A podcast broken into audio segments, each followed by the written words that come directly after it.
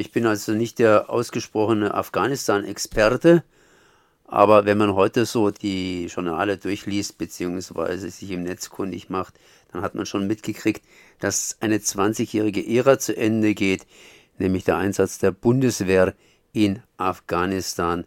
Da haben sich ja schon einige Nationen die Zähne ausgebissen. Und da frage ich mich natürlich, was hat das Ganze gesollt, beziehungsweise was hat das Ganze gebracht? Und ich habe am Apparat Michael Schulze von Glaser, Deutsche Friedensgesellschaft. Erstmal herzlich gegrüßt. Ja, hallo.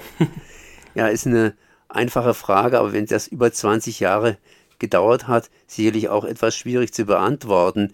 Weshalb ist eigentlich die Bundeswehr damals rein nach Afghanistan, beziehungsweise jetzt ist ja wieder raus? Ja, äh, tatsächlich, das ist eigentlich eine, eine einfache oder eine kurze Frage, ähm, aber die Antwort darauf ist, ähm, denke ich, gar nicht so einfach zu geben, beziehungsweise eigentlich müsste die Bundesregierung die ja geben und die ist da ja ziemlich ruhig. Also auch selbst dieser Abzug, der jetzt gerade eben stattfindet oder stattgefunden hat, findet ja doch dann mit ziemlicher Ruhe, also zumindest leise statt. Man möchte das gar nicht so groß machen ich meine, ursprünglich war das ja Afghanistan-Einsatz eine Reaktion eben auf die Terroranschläge vom 11. September 2001. Ähm, dann eben ja der US, äh, die US-Intervention in Afghanistan und da wollte man natürlich dann im Rahmen der NATO auch ja Bündnissolidarität zeigen und ist dann halt mit rein. Und ja, ich meine, die, die äh, Worte des damaligen Verteidigungsministers Peter Struck von der, C, äh, von der SPD waren ja, ähm, Deutschlands Sicherheit wird auch am Hindukusch verteidigt. Und ja, die Antwort, ob das geklappt hat, ähm, würde ich mal mit ähm, ja, Nein beantworten. Also auf verschiedenen Ebenen ist dieser Einsatz natürlich vollkommen gescheitert. Ja, ja, also Afghanistan, da denke ich an die Engländer, irgendwann mal an die Russen und jetzt auch die Amerikaner bzw. die Deutschen. Die Frage ist, was hinterlassen jetzt eigentlich die Deutschen in Afghanistan? Ist denn irgendwo die Mission, um es mal so rumzunennen, ähm, geglückt? Äh, das heißt, du hast es ja, glaube ich, schon angefügt, ähm, die gehen ziemlich leise raus.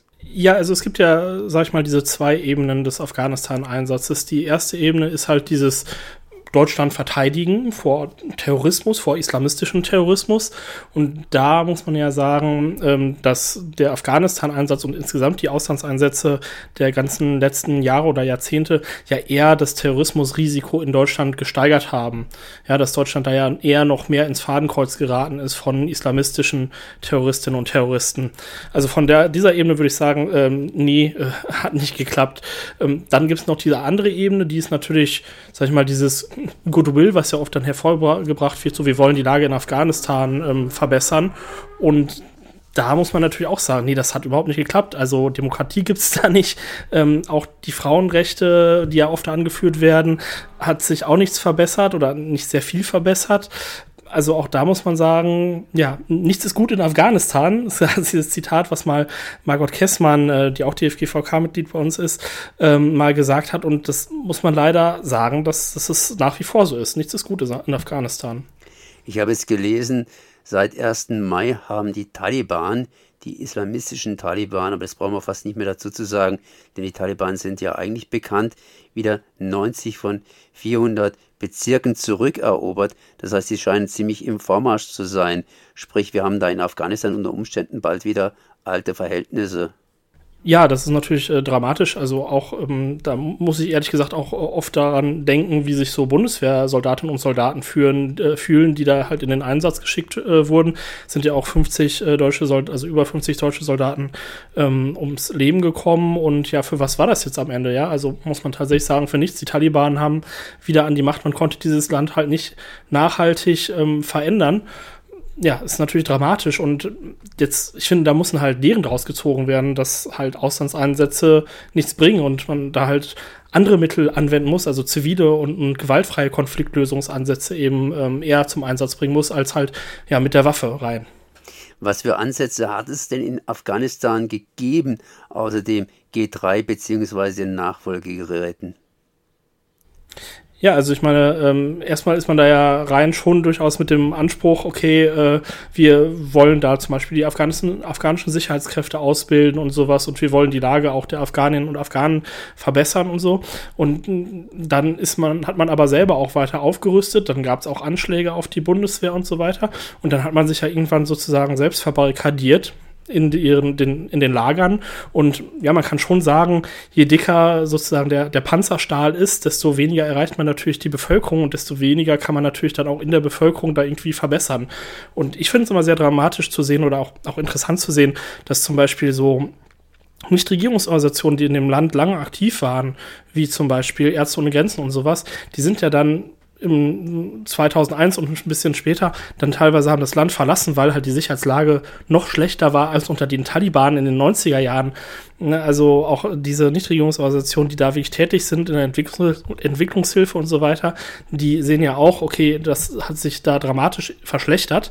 Also ähm, ja, die sollte man natürlich auch ernster nehmen und äh, da hat das Militär sozusagen nichts Gutes gemacht, das westliche in Afghanistan. Was haben denn die Ärzte ohne Grenzen besser gemacht als das Militär. Hm? Die Ärzte ohne Grenzen zum Beispiel, die gehen natürlich nicht mit einem politischen Mandat da rein, sondern sagen, wir wollen einfach erstmal den Menschen helfen.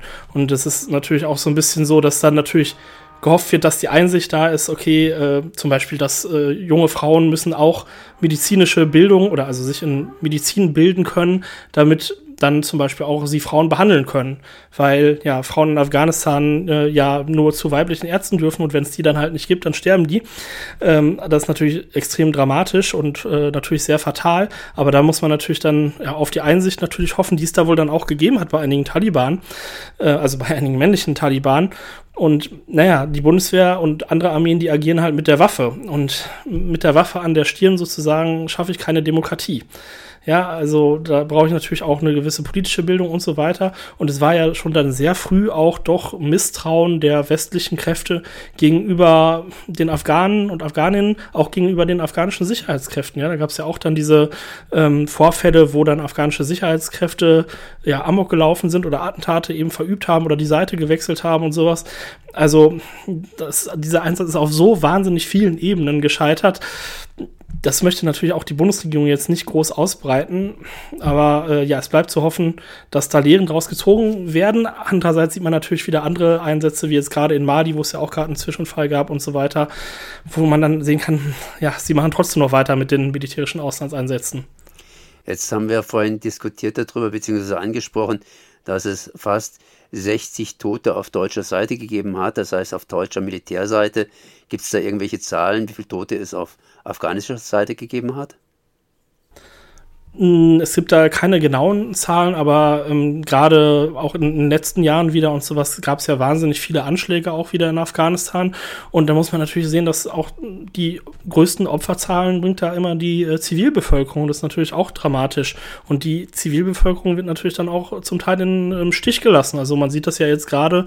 Ähm, war auch überall zu lesen, dass die Bundeswehr hat jetzt 22.000 Liter Wein, Bier und Sekt aus Afghanistan wieder nach Deutschland geholt, aber viele Helferinnen und Helfer, also zivile Helferinnen und Helfer der Bundeswehr, die werden da gelassen, ja, und äh, laufen natürlich dann Gefahr, als Kollaborateure dann ja gebrand, gebrandmarkt zu werden und ähm, ja, eben auch dann äh, körperlich angegangen zu werden von den Taliban, die eben wieder das Land unter ihre Kontrolle zu bringen. Das ist natürlich dann auch dramatisch.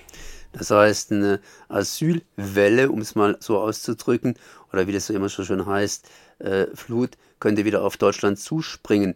Äh, Gibt es da, also du hast gerade erwähnt, dass es da wohl keine, keine irgendwie Vorkehrungen gibt, dass man hier äh, seinen ehemaligen Freunden in Afghanistan hilft.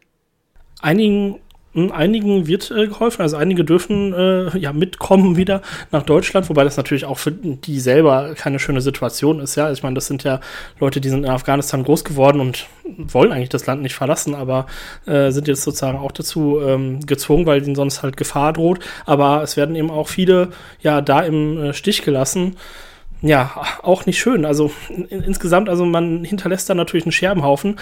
Allerdings wäre das natürlich jetzt auch nicht besser gewesen, wenn die westlichen Truppen da noch weiter gewesen wären. Also man muss einfach sehen, dass dieser Einsatz war von Anfang an ein großer Fehler. Und das ist halt die Konsequenz oder das muss halt eingesehen werden von den Regierungen, von den westlichen ähm, und dann eben, ja, daraus gelernt werden. Was ist jetzt der politische Ansatz? Habt ihr da irgendeine Ahnung, wie es weitergeht mit Afghanistan? Also, ähm, ich glaube, die, die Bundesregierung weiß selber nicht so richtig, was sie damit machen äh, soll. Also ich, äh, sie, es gibt ja oder es gab ja Verhandlungen zwischen den USA und den Taliban, was natürlich auch interessant ist.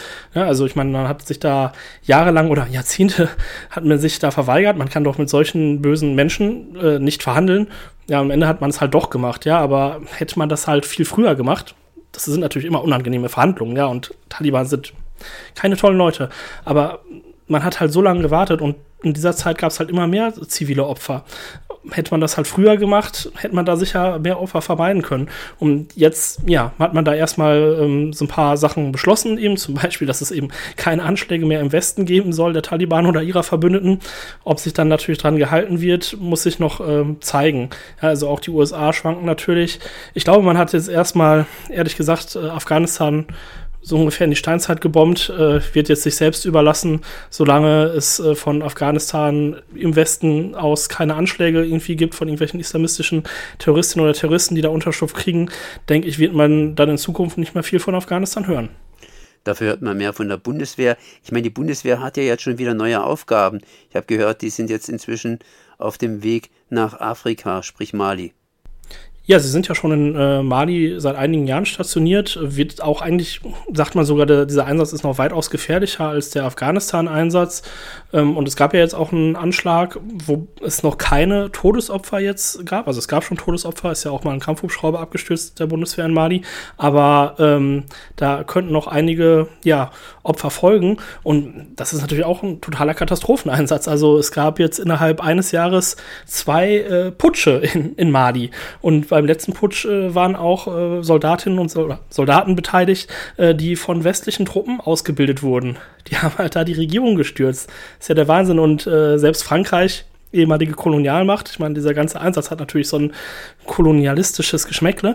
Ähm, die überlegen ja auch da gerade rauszugehen aus Mali ähm, und die Bundesregierung oder die, die Verteidigungspolitikerin Annegret Kramp-Karrenbauer merkt man irgendwie, ja, keine Ahnung, weiß nicht so richtig. Äh, erstmal sind wir jetzt noch da drin, soll wohl auch erstmal noch weitergehen, ähm, aber da könnte auch noch einiges auf uns zukommen. Also, dass es da Todesopfer gibt und ja, auch da ist vollkommen äh, offen, was dieser Einsatz überhaupt bringen soll und, und äh, welche Motive da wirklich hinterstecken, beziehungsweise sie, sie können halt diese Motive nicht wirklich erklären. Also auch da ist fraglich, welche Sicherheit das innerhalb Deutschlands bringen soll und was das den Menschen in Mali bringen soll, ähm, dass da das Militär ausgebildet wird ja, und dann die Regierung wegputscht. Wahnsinn. Wahnsinn. So Michael Schulz von Glaser, Deutsche Friedensgesellschaft, zum Rückzug der Bundeswehr aus Afghanistan. Ich danke mal für dieses Gespräch. Ja, vielen Dank auch.